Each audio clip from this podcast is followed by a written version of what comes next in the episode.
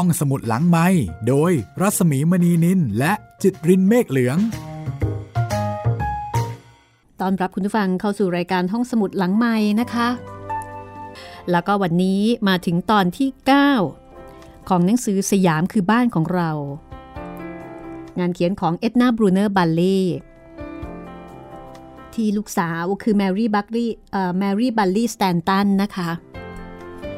นำมาเรียบเรียงแล้วก็เขียนให้สมบูรณ์จนกระทั่งพิมพ์ออกมาเป็นเล่ม แล้วก็เป็นหนังสือที่หลายคนอ่านแล้วประทับใจ ให้ทั้งความรู้ ให้ทั้งอัธรสความบันเทิงนะคะ เสมือนหนึ่งว่าผู้เขียนได้พาเราย้อนกลับไปในแผ่นดิน สมัยรัชกาลที่ 5 กับเหตุการณ์กับประเพณีและเรื่องราวต่างๆ วันนี้ค่ะ เราจะไปติดตาม ร่วมชมพิธีคล้องช้างนะคะ กับมิสเอ็ดนาบรูเนอร์หรือว่ามิสบรูเนอร์ซึ่งครอบครัวแฟรงกินโรเบิร์ตและก็เกรซแฟรงกินมาชวนเธอให้ไปร่วมพิธีนี้โรเบิร์ตบอกว่า พิธีคล้องช้างเป็นหนึ่งในการล่าสัตว์เพียงไม่กี่ชนิด ที่ผูกพันอย่างเหนียวแน่นกับความเชื่อทางไสยศาสตร์อันเร้นลับ เพราะว่าธรรมชาติของช้างนั้น เป็นสัตว์ที่ฉลาด แล้วก็ประสาทสัมผัสไวมากทำให้เป็นสัตว์ที่จะล่อให้มาติดกับดักได้ยาก แล้วก็ว่ากันว่า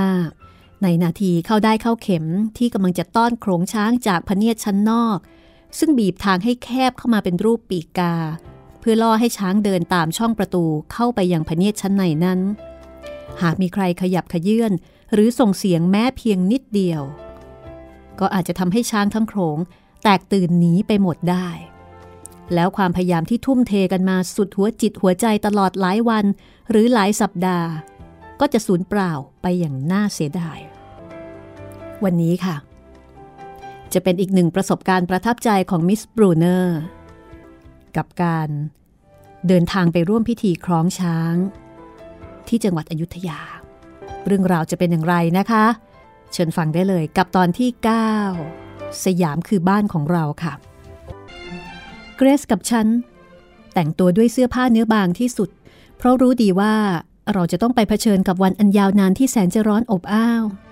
น่าสงสารโรเบิร์ตที่จำเป็นต้องแต่งตัวเต็มยศสีขาว ขอตั้งแบบทหาร ลงแป้งเสียเรียบกริบ เมื่อเราไปถึงอยุธยา เมืองหลวงเก่าของประเทศสยามนั้น รถไฟทั้งขบวนก็แน่นขนาดไปด้วยผู้โดยสารเต็มพิกัดทีเดียว จากที่เคยศึกษาประวัติศาสตร์ของเมืองอยุธยามาบ้างทำให้ฉันทราบว่านครแห่งนี้ สร้างขึ้นในปีคริสต์ศักราช 1545 ตรงนี้มีเชิงอัดอธิบายว่าที่ถูกต้องกรุงศรีอยุธยาสร้างขึ้นเมื่อปีคริสต์ศักราช 1350 หรือปีพุทธศักราช 1893 นะคะ ซึ่งมีจำนวนประชากรใกล้เคียงกับกรุงลอนดอนในช่วงเวลาเดียวกันนั้น ต่อมา นครแห่งนี้ถูกพม่าเผาทำลายลง และหลังจากนั้นก็ไม่เคยได้รับการบูรณะปฏิสังขรณ์อีกเลย บรรดาวัดวาอาราม และปราสาทพระราชวังมีต้นไม้ขึ้นปกคลุม จนกลายเป็นป่าไปหมด จะมีก็แต่เพียงหมู่บ้านเล็กๆ ของชาวบ้าน ที่ก่อตัวขึ้นใกล้สถานีรถไฟและตามริมฝั่งแม่น้ำในระยะที่พอมองเห็นซากปรักหักพังได้เท่านั้น อย่างไรก็ตามจากสถานีรถไฟแห่งนี้ เรายังต้องเดินทางด้วยเรือสัมปั้นต่อไปตามลำคลอง ผ่านบ้านเรือน และก็ร้านค้าลอยน้ำที่กระเพื่อมขึ้นลงตามกระแสน้ำอีกประมาณหนึ่งชั่วโมง กว่าจะไปถึงยังพเนียดคลองช้าง และเมื่อเดินทางไปถึงพเนียดคลองช้างนะคะมิสเอ็ดนาก็บอกว่า เธอและเพื่อนก็ตรงไปยังศาลาที่จัดไว้สำหรับข้าราชการแล้วก็แขกต่างประเทศค่ะ ก็แสดงว่ามีแขกต่างประเทศเข้าร่วมในงานนั้นด้วยไม่น้อยนะคะ แล้วก็ได้พบกับขุนนางที่เป็นข้าราชการชั้นผู้ใหญ่ผู้หนึ่ง ซึ่งมีลูกชายเรียนอยู่โรงเรียนที่โรเบิร์ตสอนอยู่ ท่านผู้นี้จบการศึกษามาจากต่างประเทศ จึงสามารถอธิบายเหตุการณ์ต่างๆ เป็นภาษาอังกฤษให้มิสบรูเนอร์ฟังได้เป็นอย่างดี ก็ถือว่าเป็นโชคอย่าง เรียกว่าเป็นโชคอย่างมาหันของเธอเลยทีเดียวนะคะ ที่เจอกับผู้ที่เรียนจบมาจากต่างประเทศ พระพราที่ประทับก็ประกอบไปด้วยศาลาหลายหลังนะคะ แล้วก็คลาคล่ำไปด้วยพระบรมวงศานุวงศ์พระเจ้าอยู่หัว เป็นช่างภาพสมัครเล่น ซึ่งพระองค์ก็ทรงนำกล้องถ่ายรูปมาด้วย แล้วก็ทรงถ่ายรูปอยู่อย่างตั้งพระทยัยมิสบรูเนอร์บอกว่า เหล่าสตรีที่ตามเสด็จ ดูสวยงามเลิศหรูราวกับตุ๊กตา ต่างแต่งองค์ทรงเครื่องด้วยเครื่องประดับ และเสื้อผ้าอาภรณ์สีสันสดใส บรรดาพระมเหสี เจ้าฟ้าหญิงและเจ้าจอมล้วนแวดล้อมไปด้วยเหล่านางกำนัน บางวางท่าเหมือนไม่สนใจใยดีสิ่งใด บางแสดงอาการเบื่อหน่ายออกมาชัดๆ และบางก็แสดงอาการตื่นเต้นอย่างไม่อายใคร กับการได้รับอิสระภาพ แม้จะเป็นเพียงช่วงเวลาสั้นๆ จากชีวิตความเป็นอยู่ แบบนางห้าม ภายในกำแพงพระบรมมหาราชวัง ซึ่งมีทั้งผู้คุมหญิง หรือว่าโครน ที่คอยสอดส่อง จ้องจับผิด แล้วก็คนใส่ร้ายป้ายสีอยู่ตลอดเวลามิสบรูเนอร์ มองไปรอบๆพเนียด ซึ่งมีผู้คนออกันอยู่เป็นทิวแถว ต่างแต่งกายด้วยเสื้อผ้าสีสันสดใสสวยงาม มิสบรูเนอร์กะประมาณว่า คนที่มาเข้าร่วมชมการคล้องช้างครั้งนี้ น่าจะมากันหลายพันคนแน่ ๆ ในขณะที่โรเบิร์ตบอกว่าน่าจะเฉียดหมื่นมากกว่า คือน่าจะมากถึงขนาดนั้นเลยทีเดียวนะคะ เฉียดหมื่น มิสบรูเนอร์ก็ตื่นตาตื่นใจ กับเสื้อผ้าเครื่องแต่งตัวของผู้คน เช่นเดียวกับเกรซก็ตามประษาผู้หญิงนะคะ ตื่นตาตื่นใจกับเสื้อผ้าที่มีสีสันสวยงาม ภายในพเนียดชั้นใน มีช้างป่าตัวใหญ่เมื่อคือมานับร้อยตัว เดินวนเวียนไปมา แล้วก็มีช้างที่ฝึกแล้วหลายเชือกเดินปะปนอยู่ด้วย โดยแต่ละเชือก มีผู้ชายสองคนนั่งอยู่บนหลัง ถือเหล็กด้ามยาวๆอยู่ในมือ เพื่อนขุนนางซึ่งลูกชายเรียนอยู่ที่โรงเรียนโรเบิร์ตนะคะ ก็เล่าให้ฟังว่า คนฝึกช้างเรียกว่าควานช้าง แล้วช้างที่พวกเขาขี่อยู่นั้น ก็เป็นช้างที่เชื่องมาก เพราะว่าถูกฝึกมานานหลายปีแล้ว ทั้งควานและช้างจะทำหน้าที่เหมือนเป็นตำรวจ คอยป้องกันไม่ให้เกิดการต่อสู้หรือความไม่เป็นระเบียบเรียบร้อยขึ้นในหมู่ช้างป่า คือหมายถึงช้างที่ถูกฝึกนะคะกับควานช้างก็จะคอยอตรวจตราดูแล มิสบรูเนอร์ก็บอกว่า พวกเขาต้องกล้าหาญมากทีเดียวนะคะ ถึงเข้าไปอยู่ท่ามกลางช้างป่ามากมายขนาดนั้นได้ เพื่อนขุนนางที่พูดภาษาอังกฤษได้ก็บอกว่า ใช่แล้วครับแมม พวกเขากล้าหาญมาก ราะถูกฝึกมาตั้งแต่เด็ก เช่นเดียวกับพ่อและก็ปู่ของพวกเขานั่นแหละ คนเหล่านี้มาจากที่ที่ห่างไกลตัวเมืองออกไป และใช้ชีวิตอยู่กับช้างในป่าลึกมาตลอด แล้วครอบครัวของเขาล่ะคะ อาชีพนี้มีผลกระทบต่อพวกเขาอย่างไรบ้าง พวกเขาจะดีใจกันมากเลยครับ เมื่อถึงเวลากลับบ้าน หลังจากที่ต้องลำบากตรากตรำและเสี่ยงอันตรายอยู่ในป่านานหลายเดือน ภรรยาของเขาก็ยินดีมากเหมือนกันครับ มีข้อห้ามมากมายสำหรับภรรยาที่อยู่ทางบ้าน เพื่อป้องกันไม่ให้มีเหตุร้ายต่างๆ เกิดขึ้นกับสามี นับตั้งแต่วันที่ควานช้างทั้งหลาย เริ่มต้นการผจญภัยอันยาวนานแล้วก็เต็มไปด้วยพยันตรายนี้เลยล่ะครับสำหรับข้อห้าม ที่ภรรยาจะต้องระมัดระวัง มีดังนี้นะคะ เพื่อนขุนนาง ที่อธิบายภาษาอังกฤษก็เล่าให้ฟังบอกว่า เช่น ภรรยาจะต้องนอนบนเสื่อเปล่าๆ จะต้องไม่นั่งเอาขาคล่อมธรณีประตู จะต้องไม่ทิ้งเศษไม้หรือขยะกองสุมไว้ที่ใต้ถุนบ้าน และก็จะต้องไม่ใช้เครื่องสำอางใด ๆ ทั้งสิ้น พวกเธอจะต้องปฏิบัติตามกฎทั้งหมดนี้อย่างเคร่งครัด หากผิดพลาดไปแม้แต่ข้อเดียว สามีที่อยู่ในป่า เกิดพลัดตกลงมาจากหลังช้าง ซึ่งอาจเป็นอันตรายถึงชีวิตได้ ทุกคนก็จะพากันตราหน้าว่าเป็นความผิดของเธอทันที โรเบิร์ตก็หันไปมองเกรซด้วยสายตาเจ้าเล่ว่า ฉลาดจริง ๆ พวกเราชาวอเมริกัน น่าจะมีกฎอะไรแบบนี้บ้างนะ เวลาที่เราต้องจากบ้านไปไหนไกลๆ เกรซก็บอกว่า คงถูกใจคุณมากละสิท่า คุณนางที่เป็นชาวสยาม ไม่ทันเข้าใจในบทสนทนา ที่สามีภรรยาเขาสัพยอกกัน ก็เล่าต่อไปว่า ในวันแรกของพิธีคล้องช้างนั้น ควานช้างทุกคน เข้าไปทำพิธีจุดธูปตรงศาลกลางพเนียด แล้วหัวหน้าควานก็บังคับช้างให้คุกเข่าลง เพื่อถวายคำนับพระเจ้าอยู่หัวหลายครั้ง ใครได้เป็นหัวหน้าในการล่าช้างระดับนี้ ก็จะถือเป็นเกียรติสูงสุดทีเดียว และพระเจ้าอยู่หัว ก็จะพระราชทานรางวัลให้เขาด้วย มิสบรูเนอร์พุ่งความสนใจไปที่รั้วซุงค่ะ แล้วก็พอมองออกว่า มันสร้างขึ้นด้วยไม้ซุงขนาดใหญ่ ที่สูงประมาณ 20 ฟุตหลายต้นด้วยกัน ส่วนตรงกลางระหว่างศาลาทั้งสองหลัง กันเป็นประตูสองชั้นดูคล้ายๆ เป็นคอก ขุนนางผู้นั้นก็อธิบายบอกว่า นั่นคือคอกสำหรับจับช้างตัวที่จะคัดไว้ฝึกนะครับ ในระหว่างที่ต้อนช้างทั้งโขงไปอาบน้ำวันละสองครั้ง พวกควานช้างจะเลือกจับช้างเอาไว้ทีละตัว แล้วก็จะจับเอาไว้ทั้งหมดเพียงไม่กี่ตัวเท่านั้น ที่เหลือก็ถูกปล่อยกลับเข้าป่าไปเป็นอิสระตามเดิม เห็นพวกผู้ชายที่ยืนอยู่บนขอบประตูนั่นไหมล่ะครับ พวกเขาจะเป็นคนยกประตูที่ทำด้วยท่อนสูงนั่นขึ้นลง แล้วก็ในตอนสายๆ เมื่อช้างทั้งโขงถูกต้อนไปยังหนองน้ำที่อยู่ห่างออกไปไม่กี่ร้อยหลา ผู้ชมที่มุงดูกันก็ต้องแยกออกจากกันเป็นสองฝาก เพื่อเปิดทางให้โขงช้างเดินผ่าน ผู้คนต่างแสดงอาการตื่นเต้นอย่างเห็นได้ชัด เมื่อช้างพลายงายาวตัวใหญ่ที่สุดในฝูงเดินเข้าไปใกล้ประตูคอก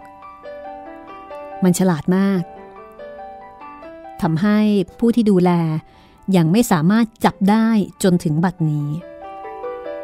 ช่วงนาทีที่ช้างพลายกำลังเดินเข้าไปใกล้ประตูคอกนั้น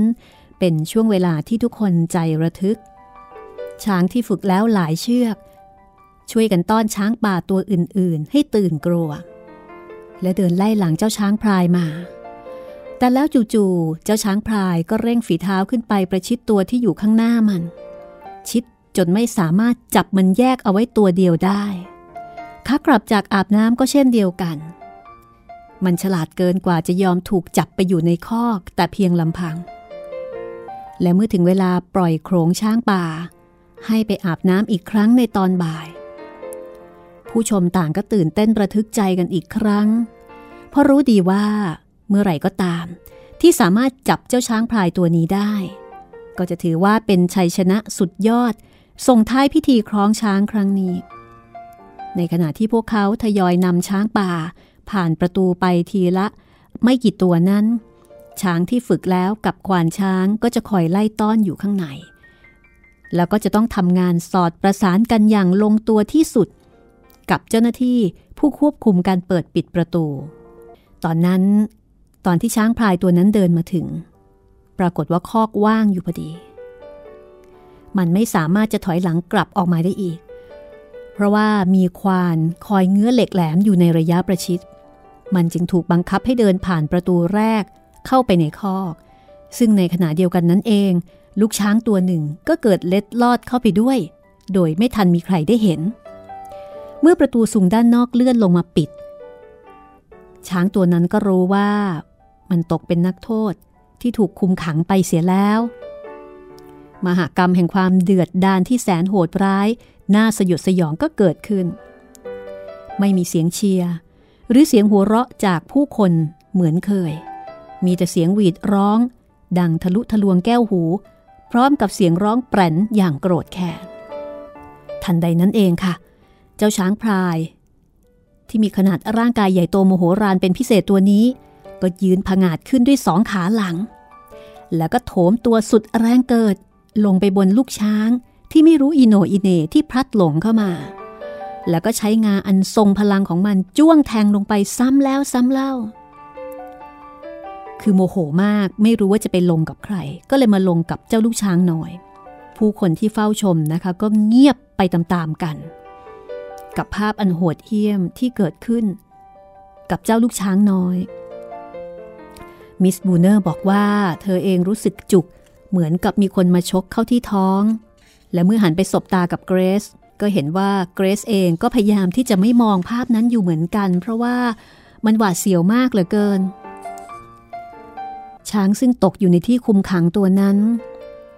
ค่อยๆสงบลงทีละน้อย แล้วก็ดูเหมือนจะยอมรับในชะตากรรมของตนในที่สุด ควานนำเชือกบาดเส้นใหญ่แล้วก็หนัก มาคล้องรัดที่เท้าทั้งสี่ของมัน แล้วการฝึกก็เริ่มต้นขึ้น เริ่มขึ้นตรงหน้าพระพราที่ประทับนั่นเอง โดยช้างที่ฝึกแล้วสี่เชือก พร้อมด้วยควาน บังคับให้เจ้าช้างนักโทษเดินหน้าถอยหลังได้สำเร็จ จากนั้นความยินดีปรีดาก็กลับคืนมาสู่เหล่าชาววังและชาวบ้านอีกครั้งหนึ่ง พิธีคล้องช้างได้ดำเนินมาถึงจุดสุดท้าย ทุกอย่างเป็นไปตามที่ทุกคนคาดหวังไว้ ซึ่ง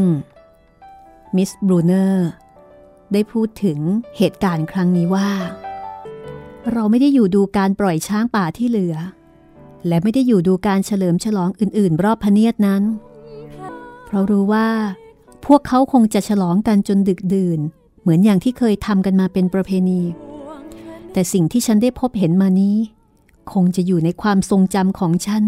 ไปอีกนานเท่านาน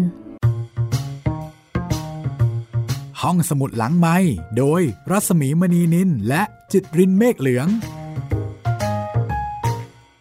คุณกำลังฟังห้องสมุดหลังไมค์นะคะ กับเรื่อง สยามคือบ้านของเรา ที่แปลโดยเด็กวัฒนารุ่น 100 ค่ะ จากต้นฉบับที่เรียบเรียงโดยแมรี่บัลค์ลีย์สแตนตันนะคะ ซึ่งเธอได้รวบรวมมาจากต้นฉบับของแม่เอ็ดนาบรูเนอร์บัลค์ลีย์ที่เป็นมิชชันนารี ชาวอเมริกันนะคะ เดินทางเข้ามาในประเทศสยามในสมัยรัชกาลที่ 5 ซึ่งในการเล่าเรื่องนี้จะเรียกเธอว่ามิสบรูเนอร์ตามสถานภาพในขณะนั้นค่ะ ในปีคริสต์ศักราช 1904 ประมาณต้นเดือนมกราคม มิสบรูเนอร์ได้รับจดหมายจากน้องสาว ซึ่งเป็นห่วงว่าเธออาจจะทำอะไรบุ่มบ่ามลงไปโดยไม่ยั้งคิด และพร้อมกันนั้น เธอก็แสดงท่าทีสนใจ เป็นอย่างมากกับเรื่องหนึ่ง ซึ่งดูเหมือนว่ามิสบรูเนอร์จะละเลย แล้วก็ไม่ได้เขียนเล่าลงไปในจดหมายของเธอมาก่อน นั่นก็คือเรื่องของชายหนุ่มมิสบรูเนอร์จึงเขียนตอบน้องสาวไป เพื่อให้เธอสบายใจว่าเลสลี่ที่รัก พี่พอจะจับได้จากจดหมายฉบับสุดท้ายของเธอว่า เบื้องหลังความเป็นห่วงเป็นใยที่เธอมีต่อพี่นั้น มีความอยากรู้อยากเห็นซ่อนอยู่ด้วย พี่เลยต้องขอรีบให้ความกระจ่างแก่เธอเสียหน่อย อย่าห่วงไปเลยจ้ะ ชีวิตของพี่ที่นี่มีเรื่องน่าตื่นเต้นมากมายพออยู่แล้ว แถมพี่ยังต้องหมกมุ่นอยู่กับการคิดหาวิธีปรับตัวให้ชิน กับวิถีชีวิตในเมืองร้อนอีกด้วย แค่นี้ก็ทำให้พี่ไม่มีเวลาว่าง พอที่จะคิดเปลี่ยนสถานภาพตัวเอง จากการเป็นหญิงโสดไปเป็นอย่างอื่นแล้วละจ้ะ อีกอย่าง ตัวพี่เองก็ติดเงื่อนไขสัญญาอยู่ ว่าจะไม่แต่งงานเป็นเวลาอย่างน้อยสองปี แล้วพี่ก็ยังรู้มาอีกด้วยว่า พวกหนุ่มๆส่วนใหญ่แถวนี้ ต่างก็ติดเงื่อนไขเรื่องที่ว่า จะต้องไม่ลงหลักปักฐานด้วยกันทั้งนั้น แถมยังเป็นเงื่อนไขที่นานกว่าของพี่เสียอีก พี่คงจะต้องบรรยายสถานการณ์ที่นี่ให้เธอฟังเสียหน่อย ผู้หญิงคนอื่นๆ ที่อายุรุ่นราวคราวเดียวกับพี่ อาจจะนึกอิจฉาพี่บ้างก็ได้ เพราะพี่เป็นสาวอเมริกันเพียงคนเดียว ที่ยังไม่มีพันธะในนครอันกว้างใหญ่นี้ แต่เรื่องของเรื่องก็คือ ในกรุงเทพเวลานี้ ก็มีหนุ่มอเมริกันที่ยังโสดอยู่แค่คนเดียวเหมือนกัน แล้วเขาก็ยังเป็นคนที่เชย และก็น่าเบื่อมากด้วย ไม่ใช่ชายในฝันของพี่เลยละจ้ะ มีหนุ่มอเมริกันอีกคนทำงานอยู่ในป่าไม้สักทางภาคเหนือ เขาก็หน้าตาดีนะ แล้วก็ค่อนข้างจะห้าวๆอยู่สักหน่อย แต่เขามีแม่ที่ร้ายกาจมาก ที่พบเขาที่สถานทูต และหลังจากนั้นเพื่อนชาวอังกฤษ ซึ่งมีสามีเป็นผู้อำนวยการของโรงกระสาบหลวง ก็วางแผนให้เราได้พบกันอีก ในงานเลี้ยงอาหารเย็นที่โรงแรมโอเรียนเตนเราเลยได้เต้นรำกันด้วย พอสองสาวันถัดมา เราก็เจอกันอีกครั้ง ในงานปาร์ตี้ที่สนุกมากทีเดียวล่ะ แต่คราวนี้แม่ของเขาเกิดปวดประสาทขึ้นมาอย่างกระทันหัน เขาไม่เพียงแต่ต้องรีบพาแม่ออกไปจากงานในทันทีเท่านั้นนะ แต่ยังต้องคอยดูแล ประคบประงมเธออย่างใกล้ชิดตลอดเวลา จนกระทั่งเดินทางกลับภาคเหนือไป เรื่องของเราก็เลยจบลงแต่เพียงเท่านี้ จากนั้นมิสบรูเนอร์ก็เล่าต่อว่า เมื่อไม่นานมานี้ เธอเพิ่งได้พบหนุ่มหล่อเจ้าสเสน่ห์ชาวเดนมาร์กคนหนึ่ง ทั้งคู่มักจะเจอเจอกันโดยบังเอิญตามที่ต่างๆ อยู่เรื่อย แล้วก็ยังมีหนุ่มตระกูลขุนนางเบลเยียมอีกคน ซึ่งเธอได้เล่นแบดมินตันด้วยเป็นครั้งคราวที่สถานทูตอเมริกัน ผู้ชายคนนี้หล่อมาก หล่อจนกระทั่งมิสบรูเนอร์บอกว่าเธอแทบไม่เป็นอันได้มองลูกขนไก่เลย เพราะมัวแต่มองคนเล่นอยู่ตลอดเวลา แต่ถึงอย่างไรรายนี้ มิสบรูเนอร์ก็บอกว่า คงไม่สามารถจะแต่งงานด้วยได้ เพราะว่าเธอเองนั้นเป็นอเมริกันขนานแท้ ประเภทลูกทุ่งตะวันตกที่โตมากับท้องไร่ท้องนา คือคนนี้นี่เป็นหนุ่มตระกูลขุนนางนะคะ ส่วนบรรดาหนุ่มโสดชาวอังกฤษอีกหลายสิบคน ที่เธอได้เจอเจอตามโบสถ์และตามเทศกาลต่างๆนั้น ส่วนใหญ่ก็มักจะเป็นพวกดื่มหนัก จนเธอเองก็นึกไม่ออกว่าจะอยู่กันได้ยังไง อีกอย่างก็คือคนกลุ่มนี้มีอยู่หลายคนที่ชอบเลี้ยงสาวชาวพื้นเมือง เอาไว้คอยดูแลบ้านช่องห้องหอของเขา รวมทั้งตัวของเขา แบบหลบๆซ่อนๆ แต่ก็ซ่อนได้บ้างไม่ได้บ้าง พี่ไม่แน่ใจเลยว่า ควรจะทำตัวอย่างไรดี ถ้าเกิดไปแต่งงานกับคนพวกนี้เข้า แล้วมารู้ทีหลังว่า เขาเคยมีผู้หญิงพื้นเมืองมาก่อนหน้าเรา แล้วก็จ่ายเงินจ้างให้เลิกรากันไป ถึงกระนั้นหล่อนก็อาจจะยังคงเดินโฉบไปโฉบมาอยู่ในบ้าน แถมบางคนอาจจะมีลูกออกมาเป็นเด็กผิวขาวเสียด้วยซ้ำ พี่คงไม่มีความเป็นผู้ดีมากพอ เหมือนอย่างผู้หญิงชาวเยอรมันคนหนึ่งที่เคยได้ยินมาว่า เธอเผชิญหน้ากับสถานการณ์แบบนี้ ด้วยการรับเอาครอบครัวนั้นเข้ามาอยู่ด้วยกันในบ้านทั้งขยง แถมยังอุทิศตนดูแลคนพวกนี้เป็นอย่างดีอีกด้วย จริงๆ แล้วมิสบรูเนอร์ก็บอกว่า ยังมีหนุ่มชาวอังกฤษอยู่อีกสามคนสามคนนี้ชอบมาโรงเรียนวังหลังเป็นประจำค่ะ เธอเรียกพวกเขาว่าสามทหารเสือ เพราะว่าสามหนุ่มมักจะมาด้วยกันเป็นทีม คนหนึ่งดูจะชอบสังคมของคนอเมริกันมาก มิสบรูเนอร์มักจะพบเขา เวลาไปงานเลี้ยงน้ำชาที่สถานทูต อีกคนหนึ่งชื่อนายแมนนิงคนนี้ขยันมาที่โรงเรียนอาทิตย์ละสามวันตอน6โมงเช้าไม่เคยขาด เพื่อร่วมเล่นแบดมินตันกับคณะครูเป็นเวลาหนึ่งชั่วโมง ทั้งสามคนนี้ยังเป็นแขกประจำในวันแอดโฮมของพวกเธอด้วยนะคะ แต่คนสุดท้ายในสามคนนี้ไม่ชอบผู้หญิง เข้าใจว่า คงจะถูกบังคับให้มา หรือไม่ก็คงตามมา เพื่อคอยจับตาดูเพื่อนทั้งสองของเขาเอาไว้มากกว่านายแมนนิงเป็นคนเสียงดี และก็ชอบร้องเพลงซึ้งๆ ส่วนนายรันตันอีกคนหนึ่งในทีมมิสบรูเนอร์บอกว่า ในคืนที่พระจันทร์สวยก็คืนหนึ่งนะคะนายรันตันเนี่ย เกิดอะไรขึ้นมาก็ไม่รู้ ชวนเธอแล้วก็เพื่อนๆ ไปนั่งเรือเล่นกัน นับเป็นฉากที่โรแมนติกสมบูรณ์แบบทีเดียว แต่จู่ๆอาบี คนแจวเรือ ก็เกิดอยากจะอวดฝีมือ แจวเรืออีท่าไหนก็ไม่รู้ทำเอาน้ำกระจาย แล้วปลาตัวเล็กๆ ตั้งหลายตัวกระเด็นเข้ามาในเรือ แล้วก็มาตกอยู่แทบเท้าพอดี แค่นั้นยังไม่พอนะคะมิสคูเปอร์ที่ตามมาเป็นพี่เลี้ยงก็คอยประกบ แล้วก็คอยชวนคุยเรื่องโน้นเรื่องนี้ไม่ได้หยุดทำให้ต้องหันมาตั้งใจฟังเธอพูดอยู่พอสมควรอีกด้วย คือแหมก็ว่ากำลังโรแมนติกแล้วทีเดียวนะคะ แต่ก็ไม่สามารถจะติดได้มากนัก เพราะว่ามิสคูเปอร์เนี่ยตามไปคุม แล้วอาบีก็ทำเสียเรื่องมิสบรูเนอร์ก็ลงท้ายจดหมายว่า เห็นไหมจ้าเลสลี่ ชีวิตมันก็มีช่วงดีๆอยู่บ้างหรอกนะ แต่เหตุการณ์ทั้งหมดที่เล่ามานี้ คงจะช่วยให้เธอมั่นใจได้เลยล่ะว่า ชีวิตพี่จะไม่ยุ่งวุ่นวาย เพราะเรื่องความรักอย่างแน่นอนจ้ะ รัก เอ็ดนานี่คือจดหมายที่เธอเขียนไปถึงน้องสาวนะคะ ซึ่งเอ็ดนาหรือว่ามิสบรูเนอร์ก็บอกว่า พอมาถึงจุดนี้ เธอเข้าใจดีเลยว่าทำไมถึงมีคำกล่าว ที่ว่าผู้หญิงชาวตะวันตกที่มาใช้ชีวิตอยู่ในประเทศสยามเพียงช่วงสั้นๆ แล้วก็กลับบ้านไป โดยไม่ยอมกลับมาอีกเลยนั้น มีจำนวนสูงกว่าคนที่อยู่ที่นี่ได้จริง ๆ มากมายนะคือพูดง่าย ๆว่าคนที่มาแล้วอยู่ไม่ได้ แล้วก็ต้องกลับบ้านไปเนี่ยมีมากกว่าคนที่มา แล้วอยู่ยาวๆนะคะ ส่วนใหญ่อยู่ไม่ได้นาน เพราะว่าการที่ต้องมาใช้ชีวิตอยู่ในวัฒนธรรมที่แตกต่างไปอย่างสิ้นเชิง ภายใต้บรรยากาศทางสังคมที่มีกฎเกณฑ์เข้มงวดสำหรับผู้หญิง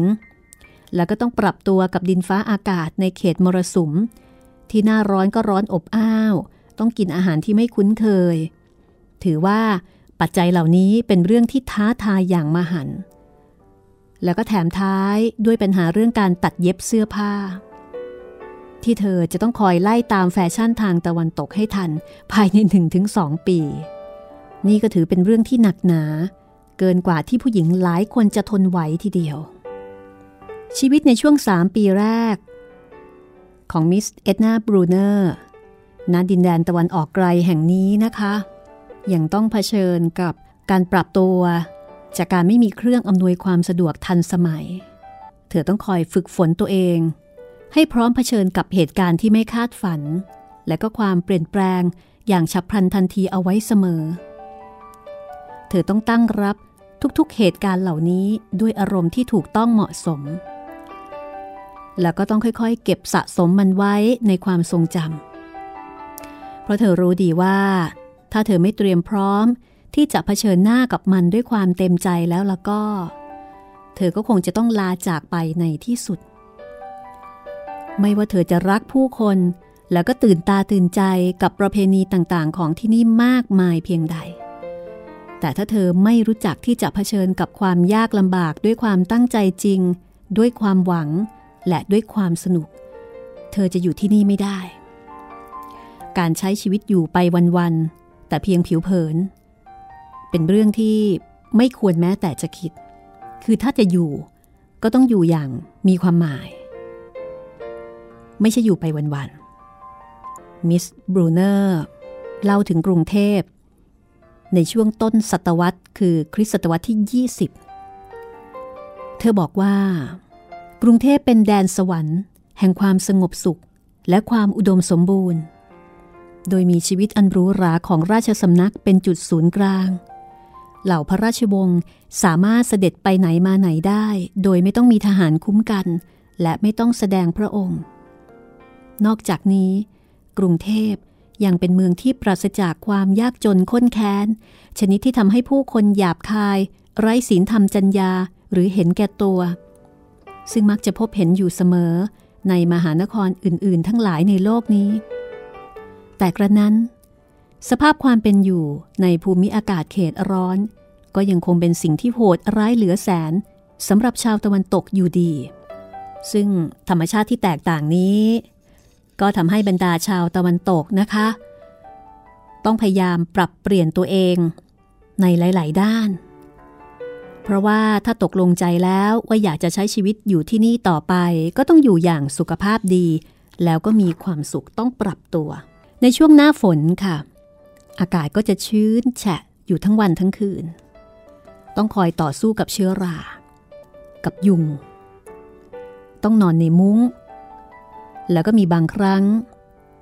เมื่อผดผื่นคันจากความร้อนกำลังกำเริบถึงขีดสุดนะคะ มิสบรูเนอร์นี่ก็ร่ำร่ำอยากจะออกมานอนนอกมุ้งใจจะขาด แต่ก็ไม่สามารถทำได้นะคะ เพราะว่าจะเสี่ยงกับการเป็นไข้มาลาเรีย เธอบ่นบอกว่า ในตอนกลางคืน ทันทีที่จุดตะเกียง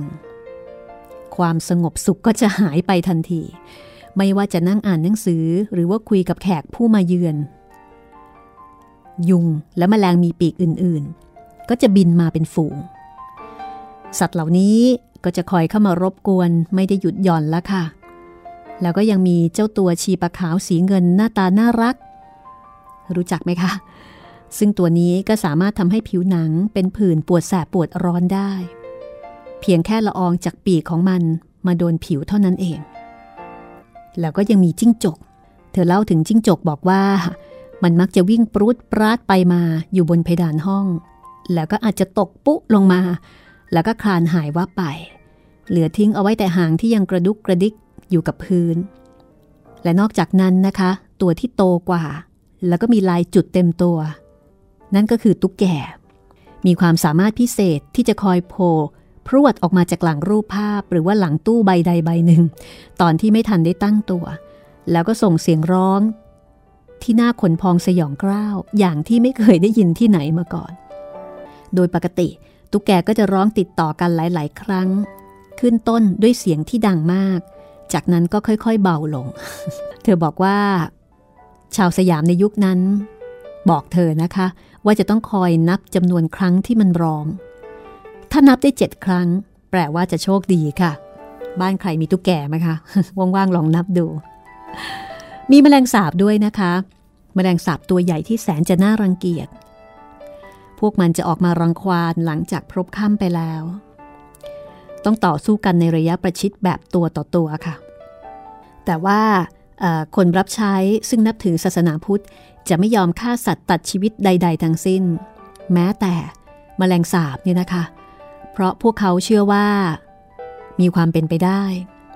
ที่สัตว์เหล่านี้อาจจะเคยเป็นบรรพบุรุษของพวกเขามาก่อนในชาติที่แล้ว แล้วก็ยังมีมด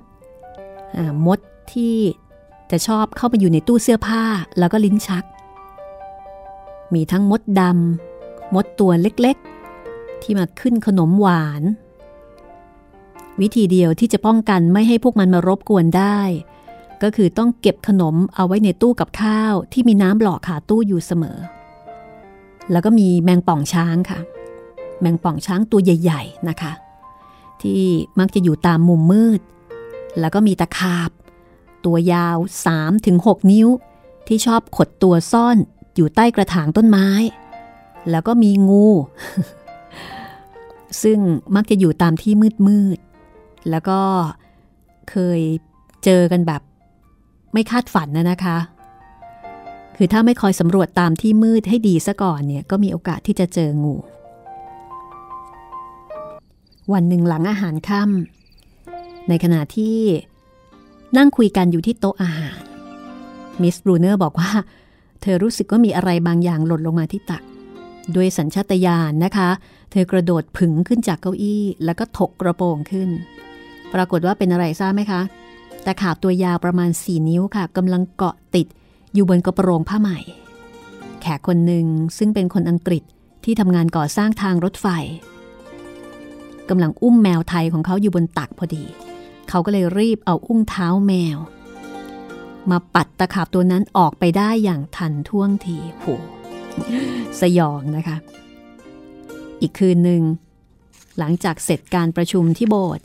เธอเดินออกมาเป็นคนแรกโดยไม่ได้ถือตะเกียงมาด้วยเหมือนเคย